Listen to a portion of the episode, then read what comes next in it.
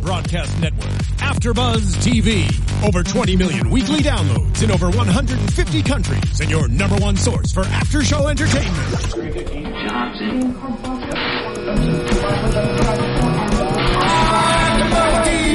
AfterBuzz TV, the destination for TV superfans, producing aftershows for over 300 of your favorite TV shows, interviewing celebrities and showrunners, and bringing you behind-the-scenes exclusives. All thanks to E! Entertainment's Maria Menounos, producer Kevin Undergaro, and internet leader Akamai.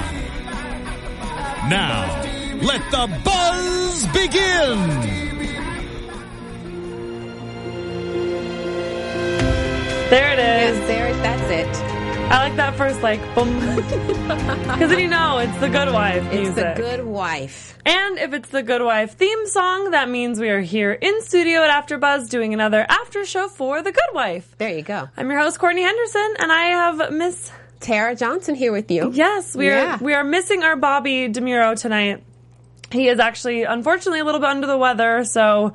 Told them to keep it at home. Don't bring it to us. That's right. The ladies are going to hold it down tonight. Which is funny that the episode is called Old Spice. It's such a manly scent and kind of brand. Very much so. How many women out there love the Old Spice?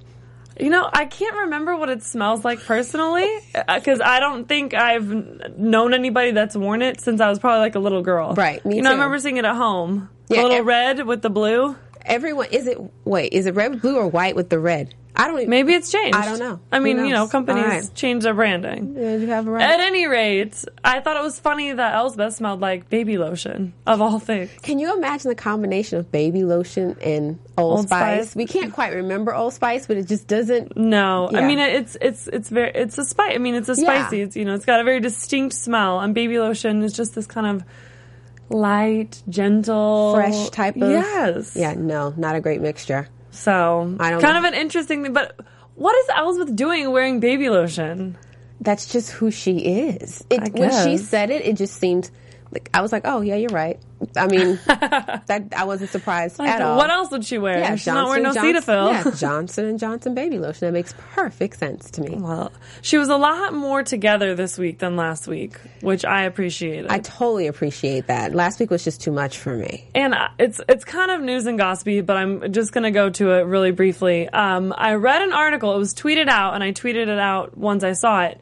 But last week I was talking about how... Alicia had those big earrings on. Yeah.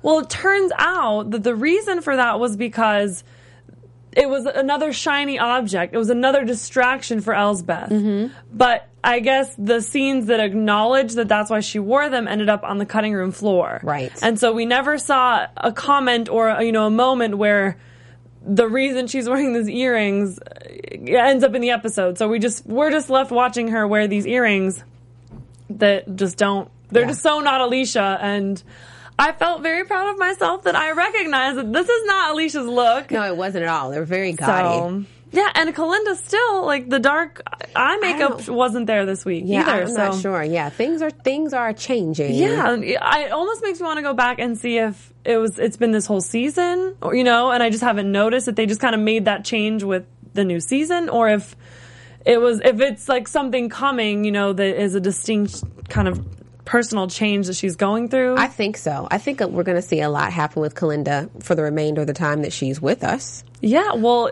this episode is interesting because we saw towards the end that Cary is no longer legally allowed to interact or associate with her because she's dangerous. She's a dangerous person. But how is that even going to work? She's the firm's PI, and he's a named partner who has to be home by 9 o'clock, but he's still a named partner. How? That's not... Someone has to go. How is that even going to work? You know, I think they'll keep her because they still have Robin, right? As far as we know, we haven't seen her. Robin. But they didn't say that she was fired, so I'm going to assume that we'll see her back in play and that she'll just have to do all of Cary's work moving forward. And some of that work's going to be from home. Right. Well, I guess we'll have to see how literally they interpret no contact because, you know, Diane mentioned how is this going to work? She's a a PI right. of the firm. He's a named partner.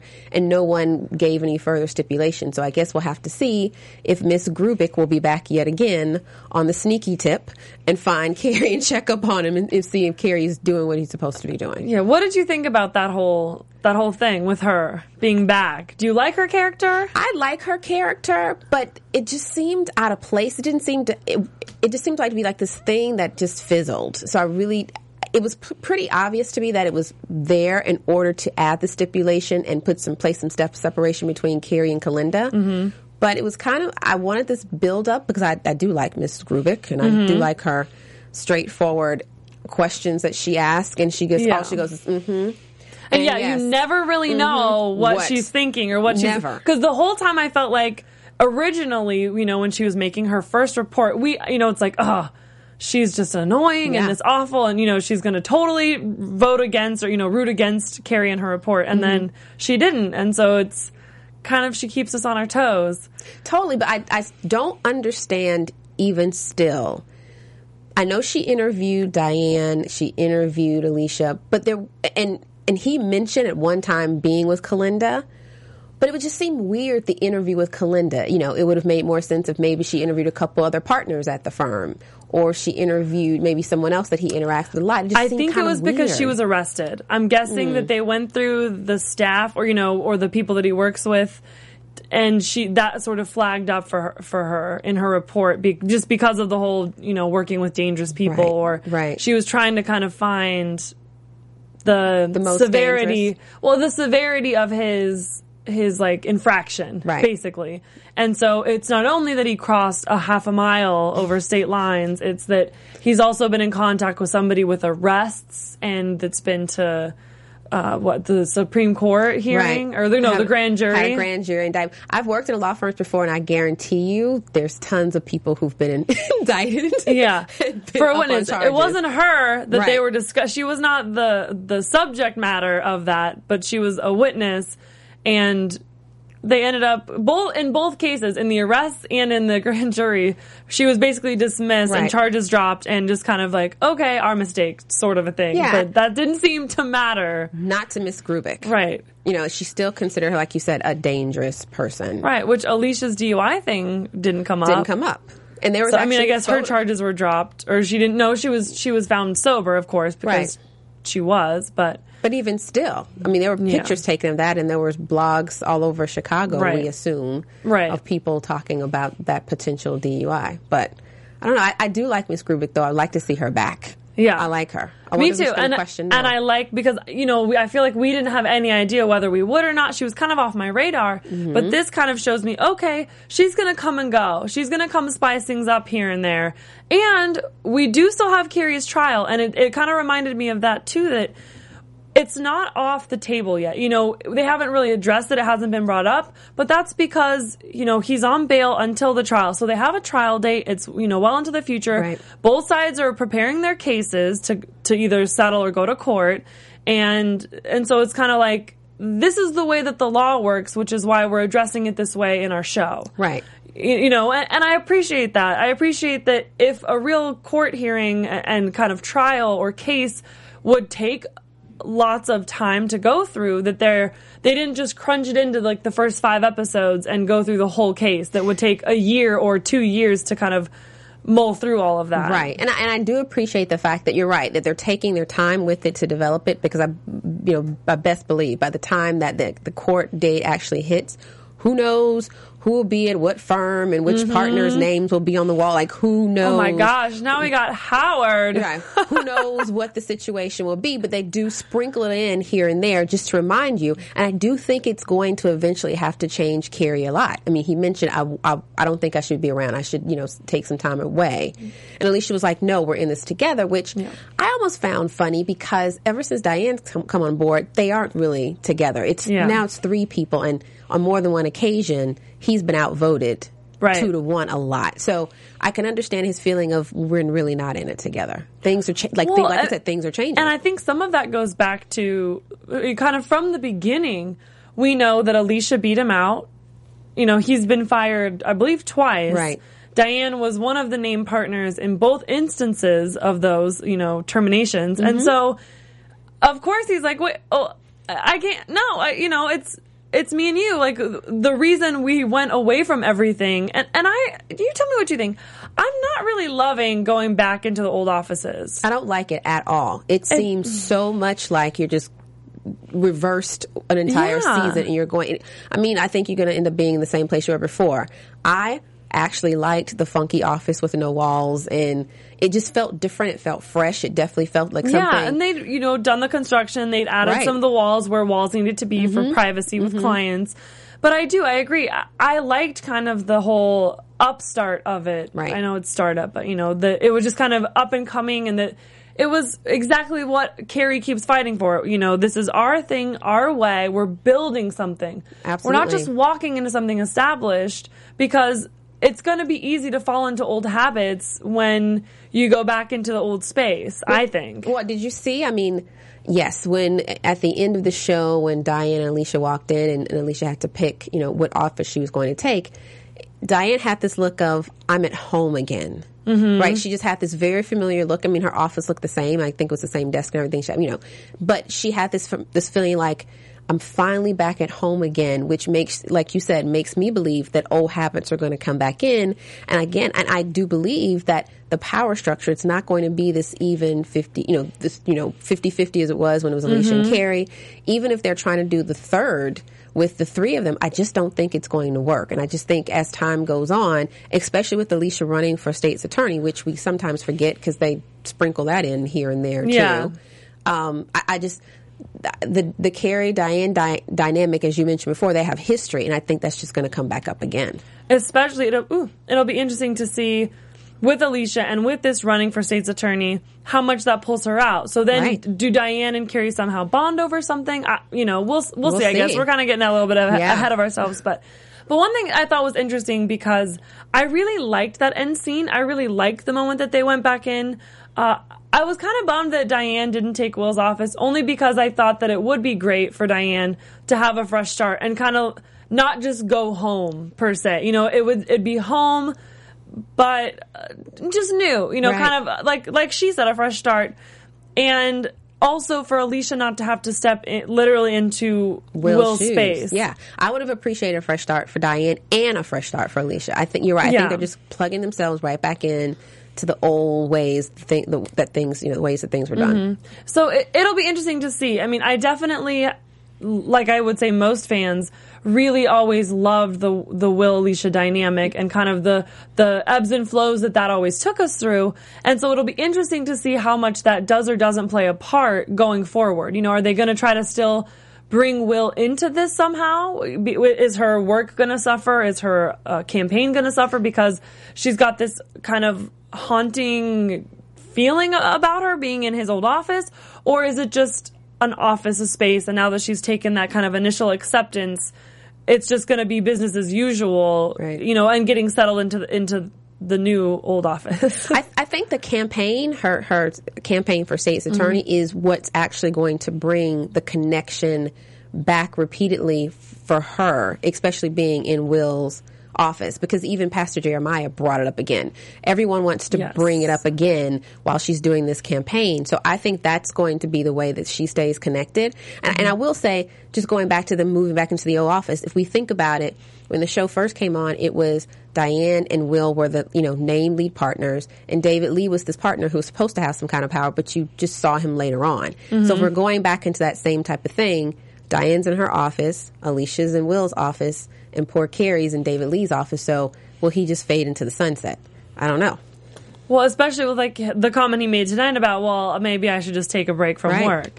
So maybe he'll pursue other things. Which, talking about Cary, I was really mad to see him, you know, in violation of his bail restrictions, or because I was so excited to see him out meeting women. I was like, he just had this boyish charm to him, kind of this side that we never see with Kalinda. No, you know, we never see. And therefore we never see on the show, because does Cary date? No.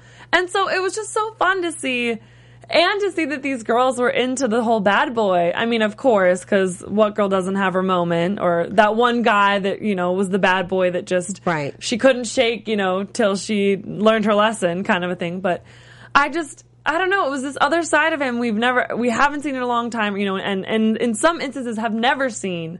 And it was just fun and refreshing. It was fun. I mean, it's like he's the Harvard bad boy, so it's like, how bad can it be? But, I mean, I think Cary's hot. I think he's an attractive guy, so I really like seeing that side. But you're right, I felt it was kind of wasted because of the whole bail, you know, revocation thing. Like, I just wanted him to go out and, I mean, if he wants to hook up, that's all great and fine, but to have this end result, it was just a little disappointing. Right. I mean, of all the nights. Right. The one night he's going to actually, you know, without Kalinda. And I was waiting for Kalinda to ask some questions. I mean, she's a PI. I wanted her to ask some questions and that maybe we get a real feel of how she really feels about the Cary relationship, because I do think, even though it pains me to say, I think Cary has some type of feelings for her. Oh, agreed. Right? I think he has feelings for her. We don't know who Kalinda has feelings for on any given day or any given episode. Right. If anyone. I mean, in that way. I think she loves Cary. I don't know that she's in love with Cary. Right. Or anybody, for that matter. Or anybody.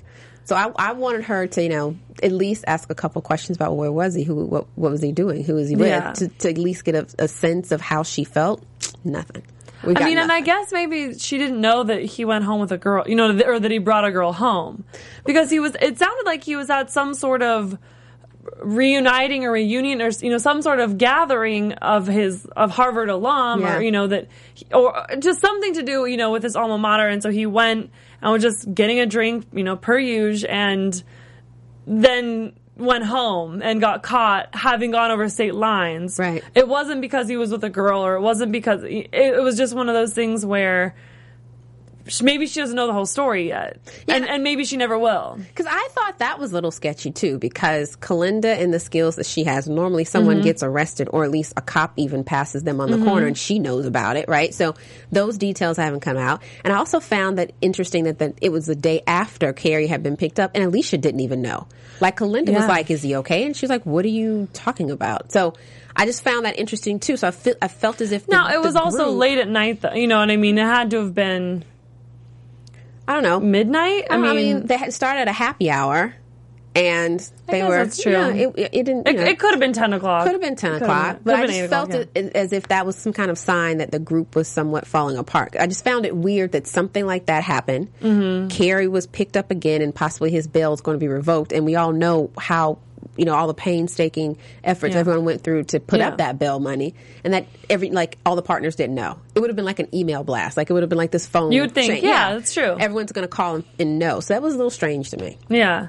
Well, I think part of it too was Alicia with this whole state's attorney scenario and this whole campaign. And so, you know, we see a lot more of that tonight. We see that she goes on air and kind of does one of her first appearances.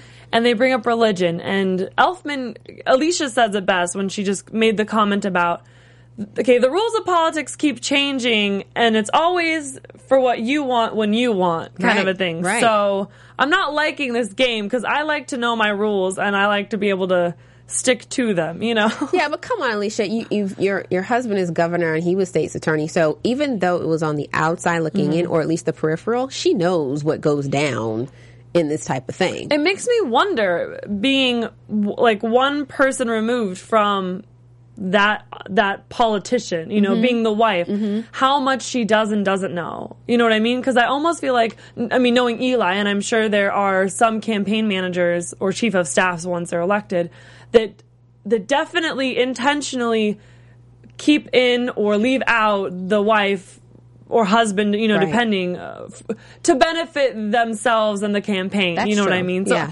it just makes me really curious, how much do they know? Because I feel like Peter is oblivious to all of this. You know, he's off being governor, and so where Alicia got probably a lot more detail and a lot more insight, because I bet as a man running for an office, having your wife beside you, especially in Peter's case, as we know from the very beginning of the show, is such a necessary kind of important part of running and being this politician and this family man and this, you know, united front and all of that, where Alicia is kind of running more on like a women's rights or just kind of like a individual strength type thing. I mean, I guess she's definitely not out there promoting feminism as kind of like her platform for running, but I mean, it's definitely kind of as a strong, independent woman that this whole thing evolved and she decided to run. Right. I think the in the show helped kind of developed that with their guest appearances earlier. Mm-hmm. So I think you're right about that. And so what do you think about this whole God talk? You know, I find it very interesting because I think it's the way it's going to develop is it's going to cause some type of rift between she and Grace. And I think we mentioned this before a couple of weeks ago because she's been so outspoken about it. And the first thing she said when she got in the car after her interview with Pastor Jeremiah was, I don't like misrepresenting myself or saying portraying something I'm not. Yeah. And then they cut to Grace at her Bible study or prayer group, and they're applauding her, and she knows that her mom just went on national television and lied, which is completely goes against everything that Grace believes. So I think it's going to Alicia, which is so funny that they have such kind of, I would say, similar morals, knowing that Alicia is not Christian, does not believe in God, and Grace is now baptized Christian. Right. So, and this is one of those things I love about the Kings and I love about the show is they find ways, because I feel like having a mother-daughter scenario where one is an atheist and one is a Christian, it's kind of like everybody wins in the sense that you're not offending anybody because, you know, it's pretty bold to go put an atheist on TV in a country that has In God We Trust. Right. Now, there's also a growing population of people questioning religion and questioning their own beliefs and finding themselves more along the scale of agnostic or atheist than maybe before, because I think the questioning of religion maybe wasn't as pursued or socially accepted the way that it is now. Granted, there's also, you know, Christian faiths and other religions that are still growing in spite of that, you know, so it's kind of brilliant to me that they're able to go through and find a way to kind of make everybody happy. Right. But I found one of the most interesting scenes in this episode to me was when the conversation between Alicia and Grace, and when, you know, Grace was asking her, well, are you atheist? And, you know, do you believe in God? And then she was just like, what's the struggle? And she said politics, but then she asked her daughter, do you judge me? And her daughter said, no, I love you. And I found that to be so interesting because so many times between the two of them, especially lately when it comes to these topics of religion, and Alicia always consults with Grace, I feel as if the roles reverse and Grace almost becomes the calmer, more knowledgeable person, the person with more wisdom, and she's directing and guiding her mother. And so I found that to be a very interesting scene. And then also what you're saying before about her actually going on and saying that she's open, because I think so many people are so vocal about what their true religious beliefs are, unlike before. To make a statement like I'm open is a real statement for someone who made an adamant statement before saying they were atheists. Like to go from being an atheist to I'm open and I'm listening, that's huge. That's such a huge, I hate to say lie, but it's such a huge lie. It's such a huge deceit. See, and it's interesting because I feel like Alicia thinks she's lying, but she's not. I don't think she's lying. I mean, you know what I mean? Yeah, yeah, you're right. I think she is open. Because she said, it's happening. I can't believe in God. Right. And so it almost feels like she does or she wants to, but she made herself a promise. Or, you know, it's like when at 7 years old we told ourselves we were going to be a dancer. And so we don't let the fact that we've, you know, written a book or been on a TV show or started our own company or found some other job we love, like, we ignore those accomplishments because, well, I didn't become a dancer. Right. It's like, you were 7 years old. Like, it's okay that you evolved and found something else you want to do instead of that. And I kind of feel that way with Alicia, and that's why I love that scene, too, because we're seeing this other side of Alicia, and she's learning more because it's coming up in her work, in her now personal life or work, because, you know, politics, you know, are kind of forcing that on her. But it's also at home because it's her daughter that she is turning to for this guidance and knowledge. And I think part of that is the security or safety that she feels because it is at home. She's not going to be judged by Grace. Or if she is, it's going to be out of love, you know, and kind of out of trying to help. But now I think she knows she's not being judged, which is also amazing because I feel like, you know, that's something that Christian faiths pride themselves on, you know, being open and loving and kind of accepting of all and not being judgmental. And I feel like we've seen times with Alicia being a little bit judgmental of Grace for this interest when it was first just a sparked kind of new thing for Grace all the way through the whole baptism. I mean, Grace didn't tell anybody she was getting baptized or what she was going to be doing, and, you know, she was missing in the episode, and it turns out she was just getting baptized because she felt like she had to keep it so hidden. Right. But because her mom might judge her. Well, I just feel as if, and it's happening slowly, right? But I agree with you. I think she's curious as to how this is changing and how Grace's religion and belief, how it's changing her. And I think she's very curious as to how she's able to be who she is. Yeah. Gaining the support she has, and doing everything from the choir, that she just seems to always, in my opinion, looking at Grace, trying to understand where she is, because there's been so much hurt and upset and betrayal and so much ugly in kind of Alicia's life. And she looks at Grace, who's like, how are you doing this? How are you maintaining this? So it's. I think it'll be very interesting. I do think the topic's going to come back. And Grace is becoming a woman. Yes. I mean, in this episode, watching them sit there, it definitely felt more like an equals thing. And I know we're taking a lot of time on this, but it also is one of those things where, oh, dang it, I lost my thought. But basically, along the lines of Grace becoming this woman and kind of holding her own, and they just seem more like equals. Yeah. Oh, but I remember. So Alicia and Grace are motivated by very different things in their lives. And I think that's something that is curious to Alicia, because Grace is happy. Grace is absolutely accomplishing the things she wants to accomplish, but it's with a different sense of purpose and kind of with different motivating factors behind the work and the accomplishments than Alicia ever fell for or, used, because she doesn't turn to God, and she isn't going to church groups and studying the Bible, et cetera, like Grace does. Yeah, I agree. So you wanted to leave that and go talk about the baby lotion and the... Well, I want to ask one more thing. It's still on the whole God topic with the pastor. So what did you think? Because it kind of bothered me that the pastor in that interview on camera made Alicia pray with him. Oh, really? I didn't like that. I think, from what I could tell, I think it's almost just kind of a part of his thing. I think because the way they show him with clips with, like the other politicians.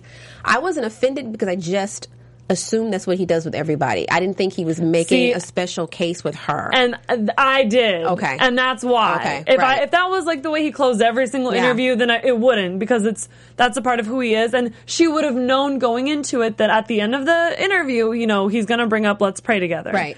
And she was going to have to address that how she wanted to. But I felt like she was caught off guard, and that he was doing it because he knew it would kind of get to her a little bit, or that he thought that he was going to maybe help soften her heart, which is a terminology often used in the the process of converting somebody, which they use in the study group. But it just felt like, it was, to me, he was just kind of trying to push his luck with her, and kind of push her into the fold even more because he got her to pray. Right.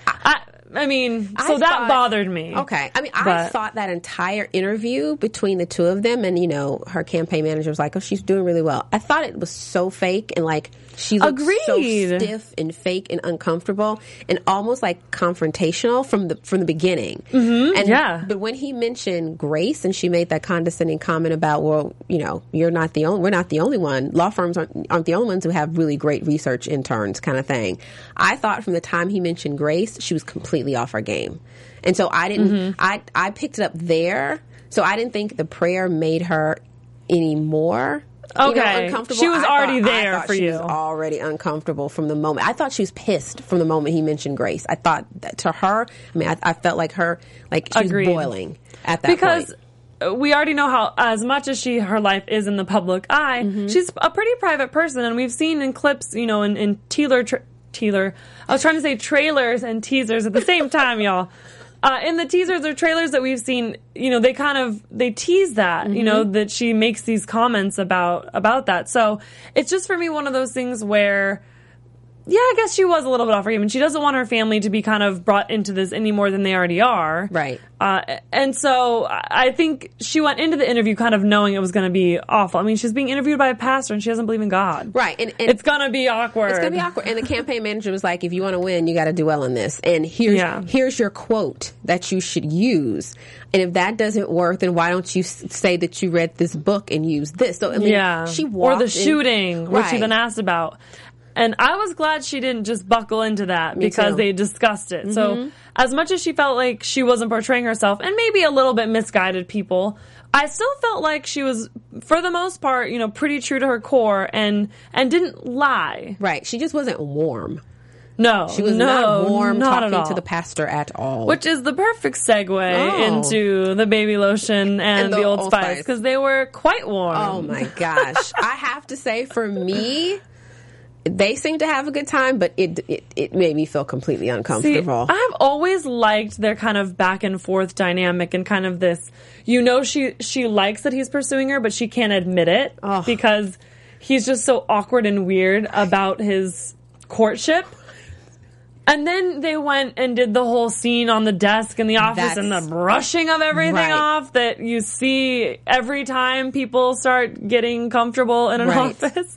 And that was a little much for me. Oh, I actually can take the sweeping of the things off the desk. It was the bursting open. Yeah, well, that's what I mean. Shirts. You know, from that moment on, as soon as it was in the office, it was just like, come on. Oh, wow. We're better than this. Kind of like Bobby was saying, like, these writers are too good. This show is too good to put that on the air. I was like, really? What is that? There's just, for me, there's so many other ways that they could have satisfied that romantic storyline without taking it to that. Even though they're both these quirky, weird people, you know, it could have been something. It didn't have to be the buttons from his shirt that she had to return to do the whole invoice thing, you know. Which, what do you think about that? I forgot that he's like that. That he just, I thought it was as much as he's like for the law, he completely disregards it when it's not going to help him out. And I totally forgot that she will record someone in a heartbeat. Like, I totally forgot that. So I thought that was a great, you know, portrayal of both of who they are. Mm-hmm. And I thought the whole sex scene, death scene just wasn't, because it's just like any other show when you have these two people that have this sexual tension building. It's great to see them, but once they have sex, it's like, psh, you know, and that's what happened to me. And exactly. And I loved how, you know, last week we saw Elsbeth being distracted by Alicia, and this week we see Elsbeth being the distractor. And she was doing a really good job. Really, really good. It was so funny, which in this case, it's so interesting because, I mean, I've never worked in a law office. I basically, what I know of the legal system is what I've seen on legal shows. Right. And so, do you think, I mean, having the experience you do, this whole thing where Alicia, they realize that the charge brought in court was not the charge they really wanted to go after Ms. Vargas for. They were just trying to get some testimony on record to use, I think, as evidence in a bigger case. That's totally what they were trying to do. And I will say that I am a transactional attorney. I'm not a litigator. That's right. You said that before. But I don't think, and you know, a lot of court shows, from my limited amount of court experience, I don't think that anyone could have pulled that off that well. Do you know what I mean? Mm-hmm. I mean, and he didn't do a very good job of, because they figured it out. He asked the first two questions. They were like, wait a minute. But I don't think that strategy would have been, you know, very effective, because as soon as they realized it, I think they could have thrown out the testimony and everything was put on record. That was a little slimy to me. Yeah, well, agreed. Yeah, but it just seems like something that I feel like lawyers would do. Not because lawyers are slimy. I mean, everybody's got their own opinion of lawyers and how slimy they are or aren't, and the different types of law. But litigators, you know, when people think of a lawyer, I feel like they think of a litigator. They do, yeah. Because that's what you see on TV. You know? I have an uncle who's a lawyer. He does, like, wills and estate planning. Right. Not exciting stuff. Not exciting stuff. But I mean, I think if it was possible, and it's a great, it was, if it would have worked, it would have been a fantastic strategy. If they wouldn't have realized it, then he would have, after he got the testimony he needed, he would have amended the charges. And then he could have used all that stuff. Right. It's like, I'm going to drop these charges and I'm going to file this. Yeah. Because I feel like, you know, in police shows, admitting how much TV I guess I've watched in my amount of time on Earth. But Law and Order cheese does everything. But, you know, where, you know, they'll bring somebody in on charges so that they can hold them, and knowing that they have to release them after a certain amount of time, but they're using that little window of time that they're in holding to get the evidence to get the real charge. Right. It's like, they know that missing curfew isn't the actual charge. That's a horrible example. And so anyway, I just thought that was interesting.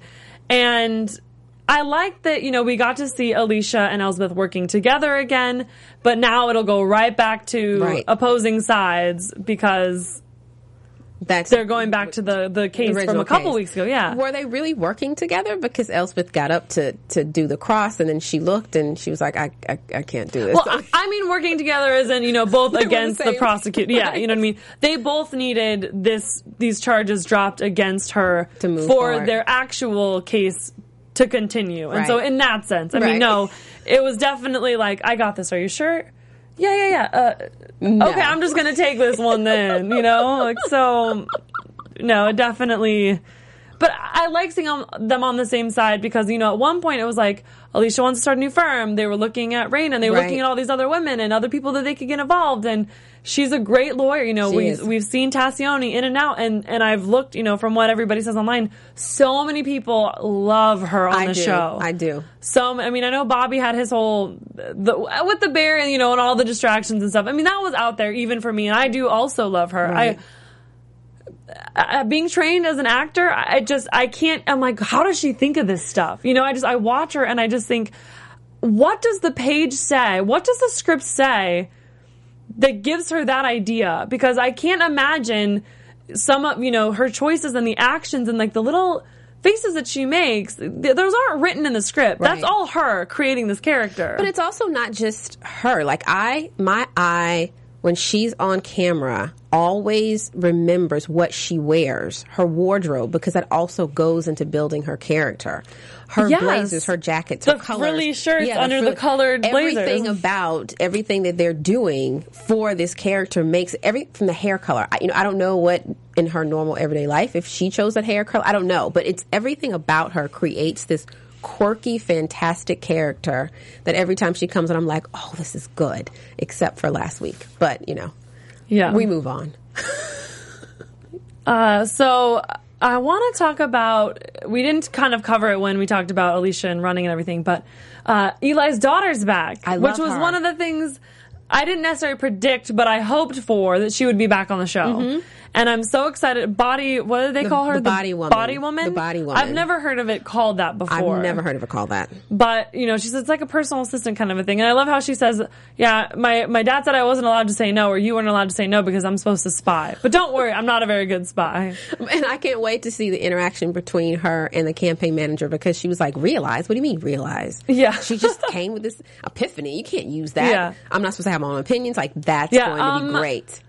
The body woman is not supposed to talk so much. I love that. You know, and it kind of reminded me, I don't know if you watch Parenthood or any of you out there if you watch the show Parenthood, but... In its final season, but it's great. I do watch it. And I recommend it. But there's a storyline in that where one of the characters works for a campaign and gets, you know, kind of the equivalent of Eli's daughter, just kind of one of the young family members in on the campaign. And she's that kind of rough around the edges person. Probably not going to look the best on paper, you know, applying for a job, you know, like the resume is going to be a little blank, but just has this personality and it's kind of so real that you trust them. You know, like in politics, it's like, actually that girl, that's the girl that, you know, you need to get on your team and you need to get voting. And she's the one you need to talk to because that's going to be the perception of kind of the average person because she is the average person out there. You know, she's not this educated campaign manager who's very well versed in the terms of, you know, polling and all of the different things, you know, and phrasing and, you know, I just say you realize. It's like, who's going to buy that? She's not 7. But I do think she's going to be a great combination of what you're saying, the real person, especially given her age, right? But she's also going to be, in my opinion, a mini Eli because he can't be there with Alicia all the time. As her campaign manager, but he can put his daughter in the in a great position. So if he needs to whisper something in the daughter's ear, who can then pass the message on, it's a way for him to be there without really being there. And the best part is, I would imagine that he'll say something, knowing she'll spill it without her even knowing. You know what I mean? He's not going to be like, "Make sure you say this to Alicia." He's just going to mention it in her earshot. And she's going to think it's juicy and go back and tell it kind of a thing. He knows what he's doing. Yeah, agreed. But I also think it's a great opportunity for her, and I love her character as well. She's kind of got some of the same quirky funness, and I think this liveliness that Elsbeth also brings. Right. But it's, you know, in such a different way because she's not in the legal world. She's not the same age. You know, her background is completely different. And, you know, I lived in Israel for a few years, and they, you know, and she just has all these this random experience, and really... They can make up whatever they want to feed it to us however they need to because we don't know anything about her other than she's Eli's daughter. She's Eli's daughter. And I love her, and I love her character. And I, if I'm not mistaken, I'm sure everyone will tell me if I'm wrong, but she portrayed the daughter in Spanglish. I don't know. A couple of years ago. And she just has this kind of innocent quirkiness about her. Mm-hmm. She had it then, and now, of course, she's a couple of years older. Now she has this quirky, confident kind of... But she's a woman, so and she has her own opinion. And she's not afraid to voice it. So I'm just going to really love to see what happens with her character. Yes, me too. I'm excited to see her. That she's clearly going to be in at least the next handful of episodes with this campaign going on. So let's move on to predictions. All right. And now your AfterBuzz TV predictions. Nice. Yes, because I have been wanting to talk about this new guy that we saw in the, from scene or for scenes from next week's episode. Oh, please stay tuned. That whole thing. I just totally destroyed that. But you know what I'm saying. David Hyde Pierce. Is that yes. Yes. So he's coming into the show. He's apparently a brand. Mm-hmm. And if he joins the race, she loses. Yep. And, that's a question she asks. So if he runs, I lose? Yeah, he's a brand, and a bigger brand than you. Right. She's, he's bigger than St. Alicia, and I think that this is her first, run at politics. And 8 points, and they're making this huge deal about celebrate, and and you've got this kind of a thing. But the other thing that's weird is, I wonder how they're going to put it in so he can run, because we had the whole you have to announce by this day and file or whatever because that's the deadline. Oh, right, you have to, yeah. But I'm sure there's some place, maybe it's like an independent or something, where people can write in, and maybe they don't have to go through the full process. Yeah, it'll be interesting to see how that plays out. But being predictions, this is something that we actually started predicting. Yeah, it's true. That Alicia's not going to win. And that, or I guess maybe not that she's not going to win, because she may pull out of the race if he enters the race. Right. So she's not, she doesn't win, but she's not losing. Whereas if she stays in the race and doesn't get the votes, she loses, Yeah, I think I want to amend my part of the prediction and say that I think she will run. I think she will lose. And I think that when she loses, she's going to walk back in the door of the firm, wherever they're located, and things are going to be completely different, because Diane Cary, or Diane by herself, who knows where Cary's going to be or if he's going to be around, they're going to have to do what they have to do. And sooner or later, when she's doing this campaign, they're going to have to stop and realize, because no one's doing it yet, what are we going to do if she does win? When are we going to stop allowing her to continue to take on new cases? They have to make some type of preparation. So I don't think she's going to win. And then when she comes back in, it's going to be like, what just happened? Yeah, well, especially because I would imagine, again, I don't know. I'm not in this field. But if she wins, does she have to, sell out of her partnership? Because can she really be an owner of a firm that's basically she be on both sides of the case, where she obviously has her ASAs prosecuting, and her law firm would be, representing whoever they're prosecuting, the defendant. Based on the show, they're the only defense legal firm in the entire city. So basically it's the ASA's office and her firm the entire time.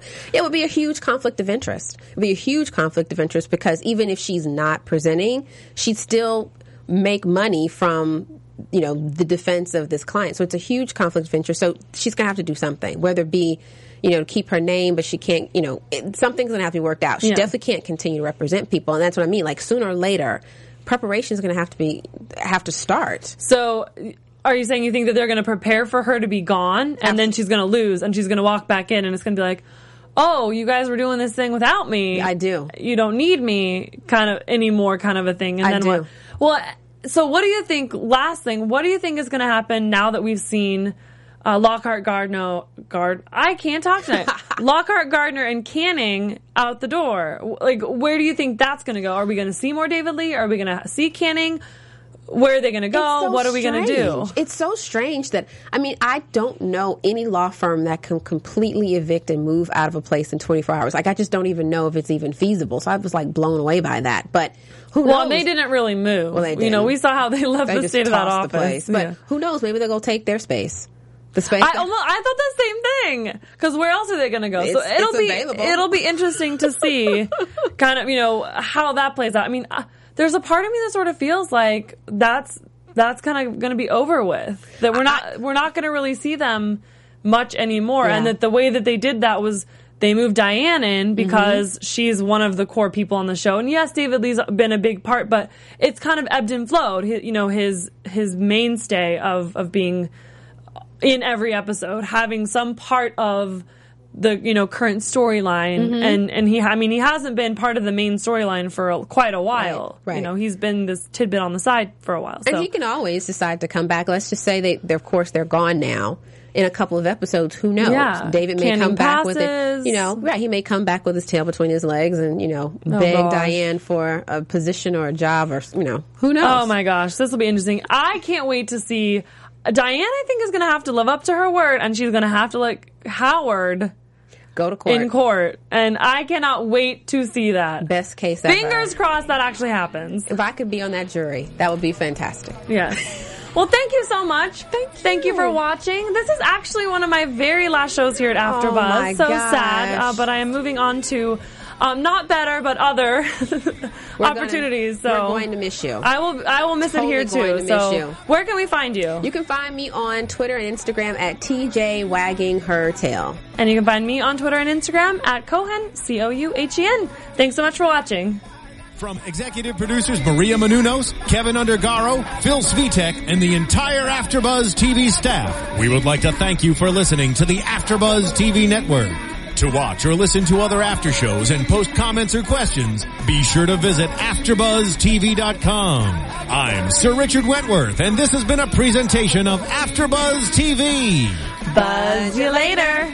The views expressed herein are those of the host only and do not necessarily reflect the views of AfterBuzz TV or its owners or principals.